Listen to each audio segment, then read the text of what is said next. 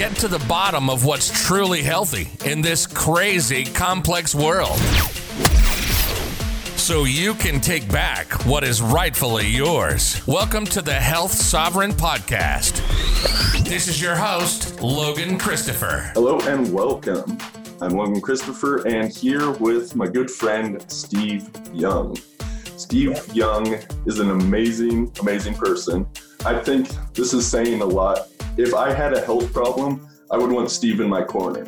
Like, I know a lot of health, but I would consider him as sitting on that board of advisors. And furthermore, he surrounds himself with other incredible health thinking people that would sit on his board of advisors as well. So, we're going to be talking about some deep subjects. The first thing we're going into is the root causes of health and disease.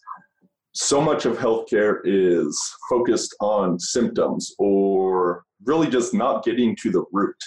Yet, if we get to the root, we can actually solve things. So, it's a deep subject and it should get more airplay than it does across many different places. That's what we're diving into at the start of this. So, welcome, Steve. Yes, thank you. I'm excited to discuss this because I feel like there's such a, a need for everyone to not only understand what's really happening, but a, a need for, and I, I rarely use the need word, but in this case, I feel like it's necessary, a need for people to take individual action to really steer this ship a different direction. Right.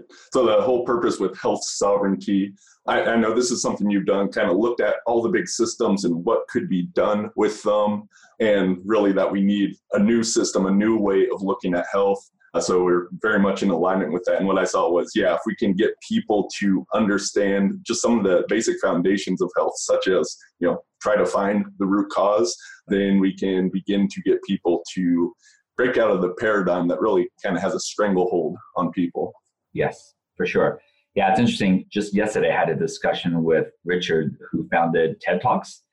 And just really briefly, healthcare came up. And in a split second, here's a guy, the guy knows a lot. Like mm-hmm. he's a smart dude, right? And so immediately he's like, yeah, healthcare can't be fixed. Next. very interesting comment from him that was just very eye opening. Yeah, so it'd be very interesting to kind of do a dive into this topic because like you said, I've looked at it for many years. Like, how do we quote unquote fix healthcare? I shared the same idea with Richard, which is I don't think it can be quote unquote fixed. Mm-hmm. I feel like people can take their part in sort of shifting it a tiny bit, but I actually don't think it can be fully fixed. So yeah and that's this is a conclusion i came to myself in looking at all the different aspects just and the reason it can't be fixed for people not familiar is basically there are just too many way too strong reinforcing loops kind of institutions that are in place that have no incentive to fix things therefore it can't really be fixed. What can be done on an individual level is, I term it opting out of the system, right? And we can basically establish our new system or new way of looking at things because along with that system that can't be fixed, I mean, part of the problem is just the definition of health. We don't really have health care, we have disease care. It's like we're only going to look at you or do anything once you already have problems rather than building a strong foundation so those problems don't even pop up in the first place. And how I look at health, how you look at health is very different than like health. Most people see it as the absence of disease, but that's not a good definition of health. Yeah, yeah, for sure. We live in a disease management system, right? Mm-hmm. I would use those exact words carefully because it is about right managing. And if you think about it, you know, management, what does that mean? It means, well, let's make sure we always oversee it. Mm-hmm.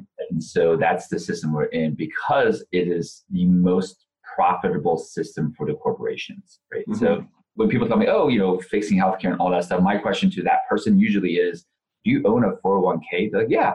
I was like, well, you're technically contributing to it, right? Because you own stocks of the very corporations that now have a fiduciary responsibility to eke out more profits and thus and so on and so forth, right? So right. it's tied into so many things. I will say that before we do a deep dive into root causes and stuff, I recently have come to the conclusion that there is a way to shift it, which is Imagine if every listener of this podcast did this when they go to their traditional doctor, because it's kind of hard for most people just like immediately opt out, right? I mean, that would yeah. be amazing. probably not the case. You need a lot of education to be capable of doing that. And exactly. you, know, you and I have studied this area for years and years, so we can do that. But yeah, the average person, it's if you just opt out into nothing, you're kind of leaving a void. And yeah, that would not be helpful.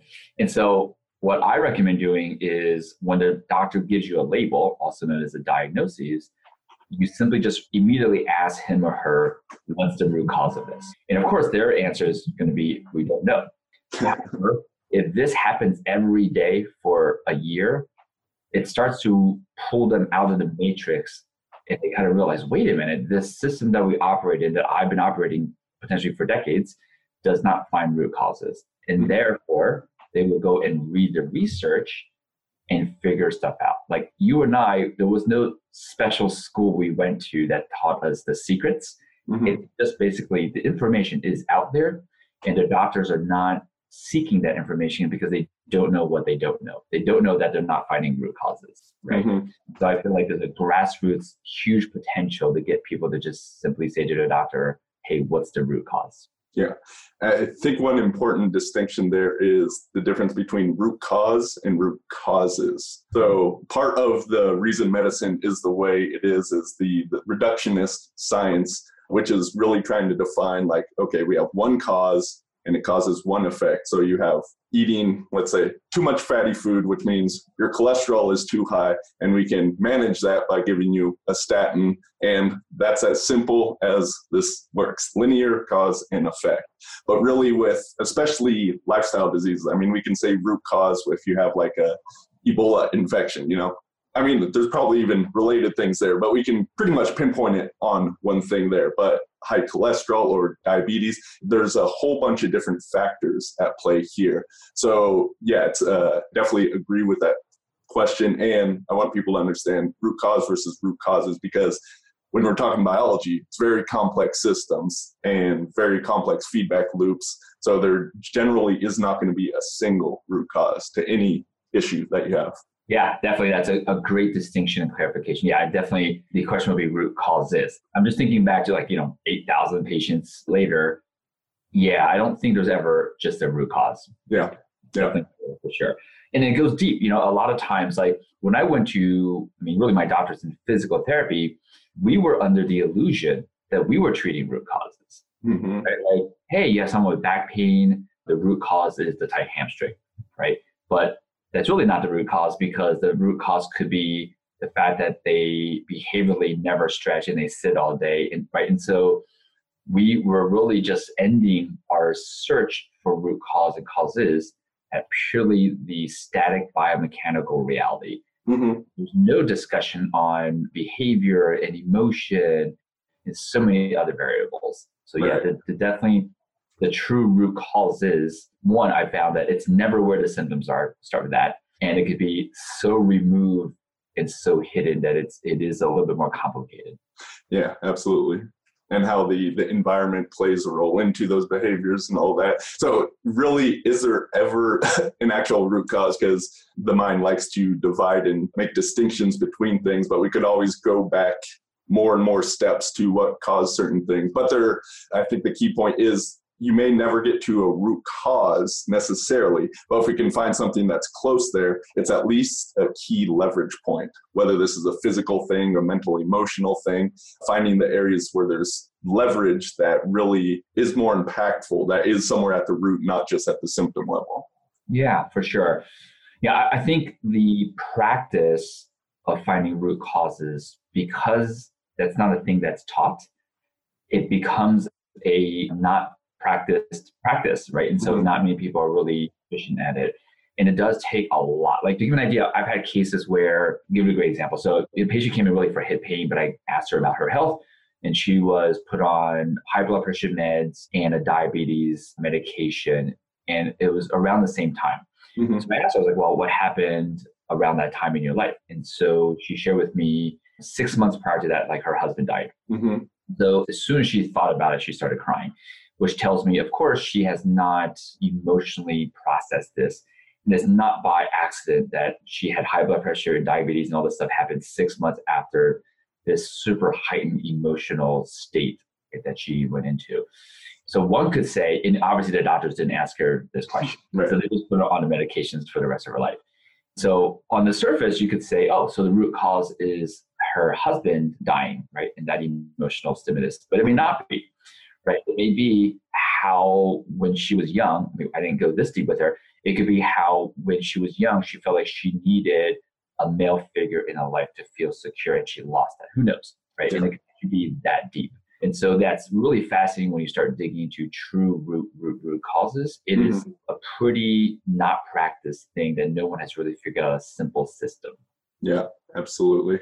So that brings up another thing. So most of medicine is all focused on the physical there is some amount of mental emotion. I like to divide it. You know, everyone's going to have a different model, but physical level, energetic model, mental, emotional levels, and spiritual levels. Mm-hmm. And you have a similar sort of distinction. When with physical, definitely we can go like mechanical, chemical, all these different areas, which it's helpful to do to kind of see these different levels. So most medicine is just focused on that physical level. So hip pain, uh, let's give you some drugs for that, or do a surgery, you need a hip replacement very few people are looking at, oh, hip pain could be because my husband died, right? Understanding that sometimes a physical symptom does have a physical cause we need to address, but many times there's a mental or emotional cause as well. And there could be causes on multiple levels. So I do feel this is getting away from that reductionism, even just looking on the physical level, but a holistic model looking for root causes across the different levels. I feel that's very important and also a thing not generally looked for. Yeah, yeah. And in this subtle but powerful and important distinction, a lot of times people will say we treat you holistically. We treat your body, we treat your mind, we treat your spirit. Mm-hmm. In that language pattern, it suggests there are three kinds or three parts of you. Yeah. Well, I clarify, I can say, no, imagine if you're standing in the middle of the room and I'm looking at you from north and someone's looking from south, someone's looking from east, someone's looking from the west. And each one of those could be a mind, body, a spirit, or a, a chemical. If you turn any movement you do, we can all see you. Mm-hmm. Right. And so in any if you move your hand up, the mechanical self, like if I'm only looking at you mechanically, I'd be like, yeah, yeah, I can see the top of your hand. And the person from the south can see, well, I can see the bottom bottom of your hand moved. And so it's very helpful and necessary to look at the human from different frames while we use language to make sure we help everyone understand. It's just looking at you from a different frame. Mm-hmm. It's not like there's different parts of you. Yeah. yeah. Subtle but super powerful. Because people like, oh, I have my mind and my body as if something that can happen to the body doesn't affect the mind. Of course it does. Mm-hmm. All you is one system through the lens of the body, through the lens of the mind, through the lens of spiritual. Yeah, absolutely. It's the difficulty of language, right? So I often see like mind, body, spirit. I'll hyphenate those to imply that it, it is a system that where all levels affect all levels. But even saying there's levels is, in a sense, separating these things out, which does make this a trickier thing to do so. But even to just recognize those levels in the first place, when so many people think like, "Oh, it's my health, therefore it's a physical thing," it's not that simple yeah, I find it helpful to first get that frame established It's just different perspectives. And then everything after that, it's okay if we start to use language that suggests there are different parts because we've already established that frame of like it's just different perspectives. Right. And, and from there, for sure, just literally an hour and a half ago, I was working on someone's thoracic spine. You know, there was like a, a knot basically. So like, oh, I have a knot pain there. So, you know, as I'm working on that, because I know from experience this is not just mechanical, I talked about because her language like this is draining me. When I drive, it kills me. And so we had this whole talk on like language and how that's doing, you know, in our lives. And when I got to talks of like her job, keep in mind uh, my pressure, I'm not doing anything different mechanically. All of a sudden she's like, oh my God, the pain's much worse. Right. As soon as we talked about her job, like boom, pain heightened. Right. And so I was helping her establish like yeah, it's because how we feel, think, the meaning that we're assigning to things directly dictates and controls and influences our health, all the way down to like that muscle in her back. Right. All obviously all related. So, yeah, and so that connection isn't really even being conceptualized in mainstream medicine and it's definitely not being put into practice for sure. Mm-hmm. Something just occurred to me when you brought up the thoracic spine. I'm not sure why I made this connection, but I, I do feel it's important. Is people are predominantly immobile in the thoracic spine, coming from my training background in mobility, learning how to move this mid spine, and that's right where the heart is, right? And people are so constricted in this area, more so than I'd say generally than any other area of the body. I find that very interesting. So I want to steer this a bit. So we've talked about the root causes of health and opened up to mean like everything that could possibly go wrong and say there's actually no one single cause and there's we can keep going back. So we've made it complex. Can we simplify like what should people be looking mm-hmm. for as far as root causes? And one of the things I was looking at. So I was thinking just in terms of the biochemical, right? So nutrients coming in and toxins going out. You have inflow and outflow, and very important. And I realized, oh, this is a reductionist thing, but oh, it can be expanded. This the same inflows and outflows works across the entire system. So we can talk about negative emotions like getting stressed from work coming in. Is your body properly handling those? So I think there's inflows, outflows, but also like a structurization or a transformation in the body. But really, this can be looked at on all the different levels we talked about, even though they're not separate levels, and also kind of fractally, like we can look down to a cellular level, or we can look at like a human level. Your yeah, yeah, I've thought about this a lot. And so, absolutely correct. We made the frame of finding root causes very complex, which, from my understanding, it is complex. However, here's the good news imagine if we were a cup, right? And we want the cup to hold 10 ounces of coffee, water, whatever you want to hold, right? And so, and somehow throughout our lives, people have been poking, or ourselves, something has poked holes in the bottom of the cup and the water's dripping. Mm-hmm. So to find who poked it, how they poked it, what they poked it with, and how to plug those holes can be very complex. Mm-hmm. However, if we just pour enough water back in through the top, you will still get 10 ounces. Yeah. And so pouring water in the top is pretty simple. And so if we use that analogy applied to humans, if we just accelerate adaptation and healing fast enough, it doesn't matter if you have certain root causes that you haven't been able to find in place, your body will just adapt that much faster. Right. And so mm-hmm. I feel like finding root causes is complex, but unblocking healing is actually much more simple, right? Because we have so much data on this. Mm-hmm. For example, we know the average American has three to 700 industrial chemicals in them. So if we pull that out, you're definitely going to heal faster you know 93% of people have Roundup in their system. If we pull and give her the Roundup in your body, which affects your gut, which your gut health, you know, is much better, which affects so many things downstream, right. you're going to heal faster. Uh, we know most people in America aren't sleeping quite as well as they used to. So improving sleep, you're going to heal faster.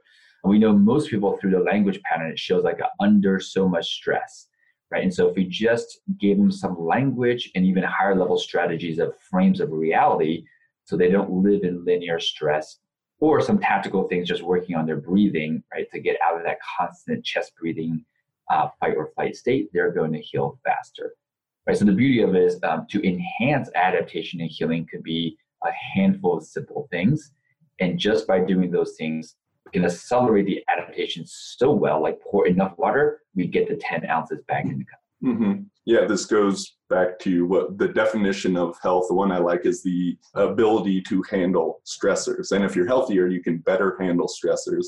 If you're not as healthy, you can handle less stressors. And whether this is like chemical stressors such as glyphosate or stress from your work, stressors really expand across all these different levels as well. So if we can enhance that ability, that is the cool and simplifying part of this. It doesn't really matter if you have X, Y, or Z autoimmune condition or diabetes or whatnot. Essentially, the root causes of many of these things does come down to toxicity overload, the inability of the body to process things.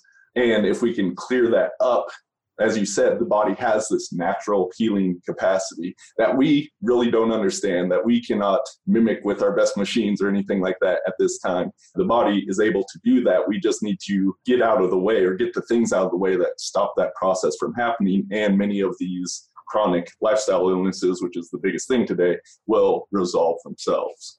Yeah, that's exactly right. And so it's a whole different paradigm. We totally scratch disease and labeling people. We just go with how do we just accelerate and enhance your body's ability to adapt? It's a much more simple model than the whole disease paradigm, right? So just scratch all that.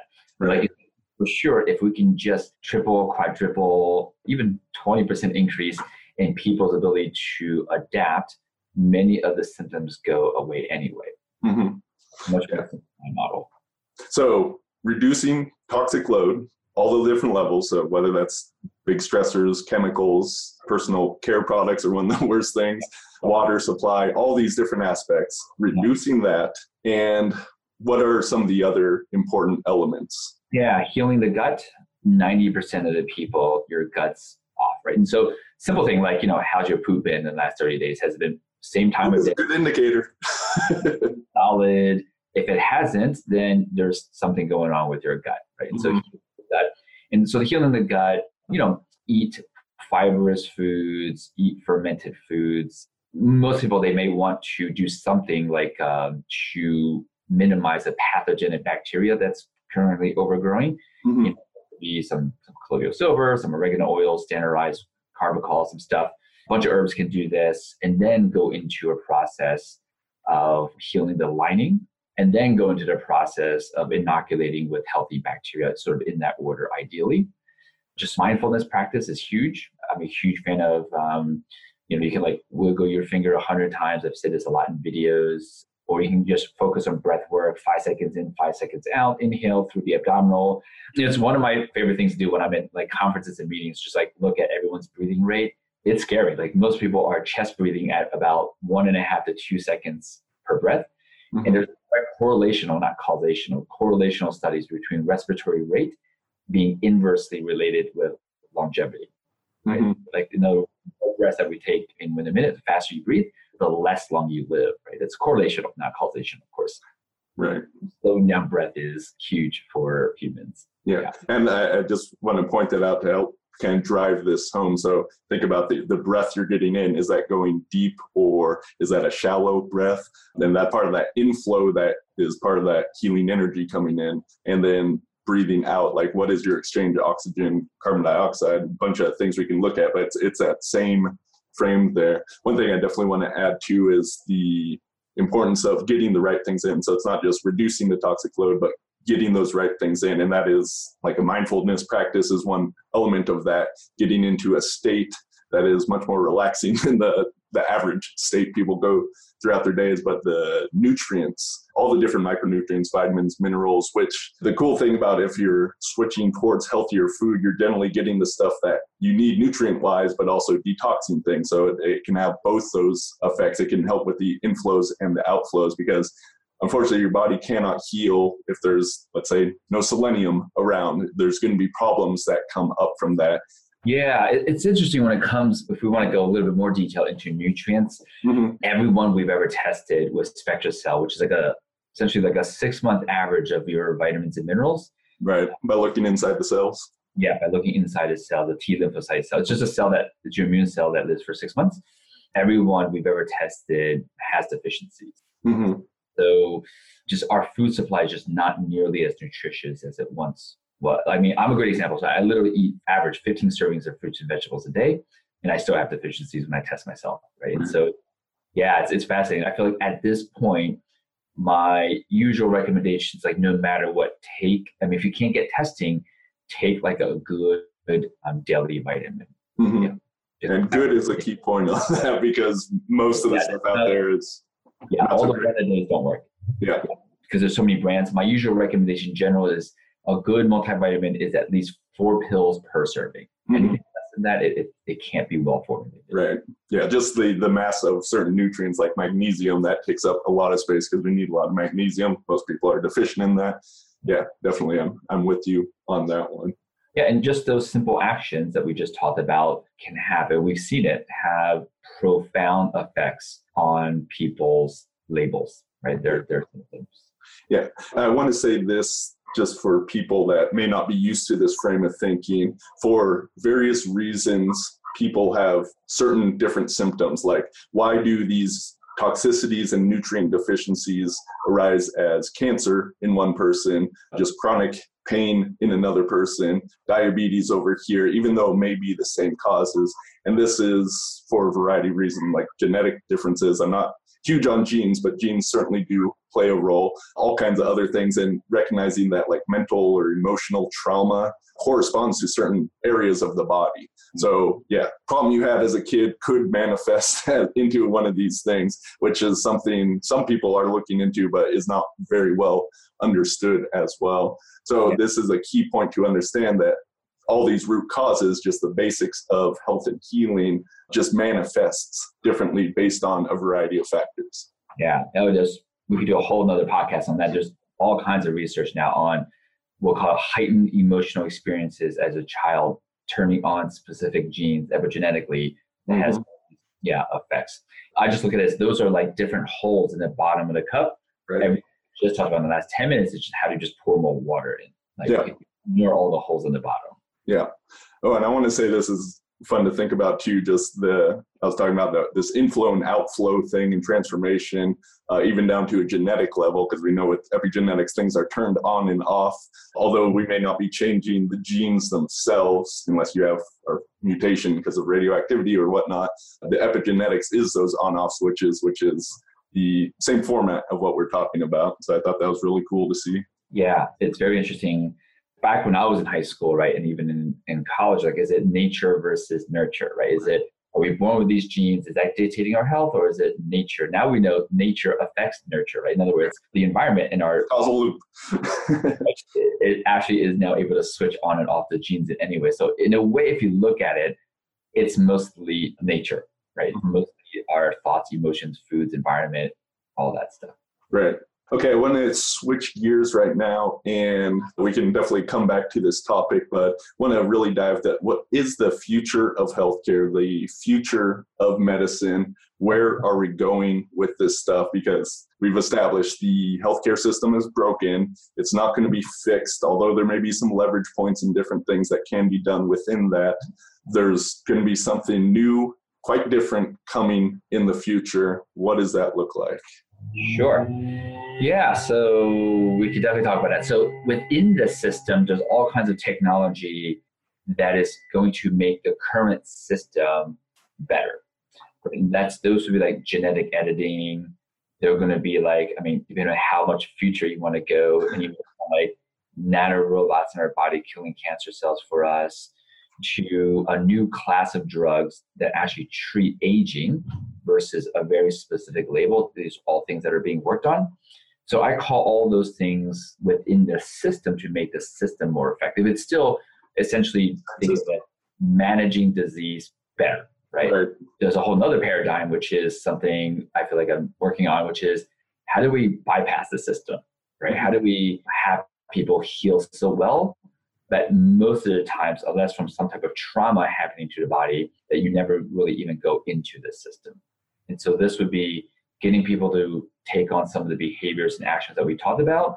It's changing their work environment. So it's actually promoting health versus illness and disease, right? Because of the inactivity. It's having at the workplace, instead of just a wellness program, it's actually having things that accelerate healing in the workplace, right? Mm-hmm. Because if you're having the behavior in place, the environment is pro health, and then there's um, we'll call it technologies to speed up healing. If those things were in place, most people would not need to ever go into the system. Right. Okay. A lot of things there, and I, I want to explore this topic. So, so much of health, what I've recognized is our technology is kind of leading us astray in many ways. And I'm reminded of the Einstein quote: "You can't solve a problem with the same level of thinking that created it. So I, am curious with the first part you were talking about there, within the same system, just having better and better technologies, is that really going to solve the problems, in your opinion? No. Yeah. so those are essentially, to put it very bluntly, there will be yet more profitable ways to manage the disease. Right. Advanced science and also a more profitable way to manage disease. And a great example of this is the first case when they use CRISPR, like genetic editing, to resolve a cancer, right? So how they justify the cost, which I believe was $470,000 for the treatment. They said, well, the cancer, chemo, and all that stuff typically would have cost 600000 So we're charging $470,000 for this treatment. Mm-hmm. Right? That's, again, it's, it's either way, way too expensive. right. And so obviously, you know, not the masses can go and get a $470,000 treatment.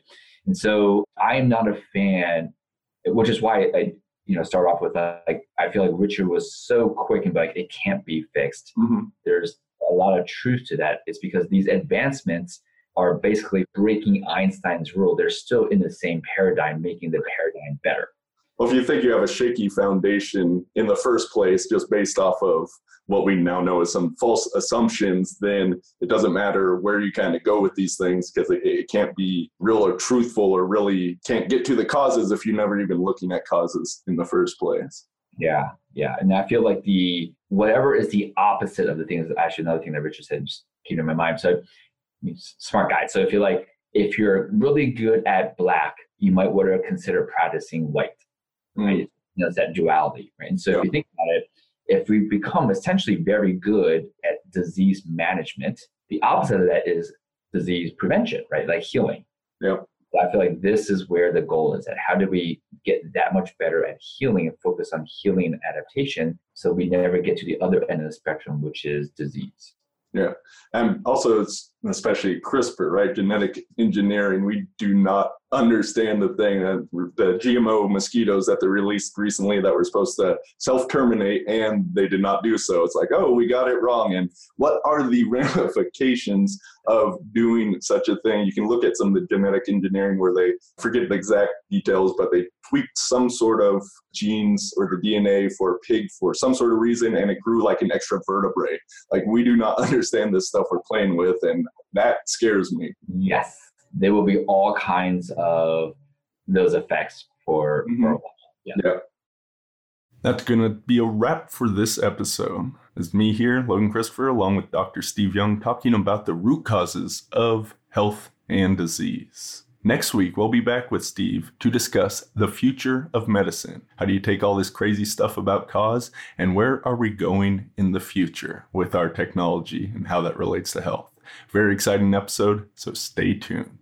One other thing to keep in mind is if you really want to support your health, get those nutrients in, but also things that help support detox systems that are there in your body. Then be sure to check out lostempireherbs.com. We have some amazing stuff that can help support your health, your healing, your performance over there. So be sure to patronize. That's what makes this podcast possible.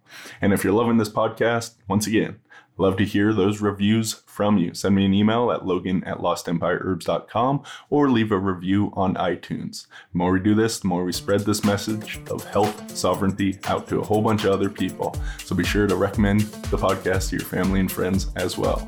Thank you much. And once again, we'll be back with the future of medicine next week. This is the podcastfactory.com.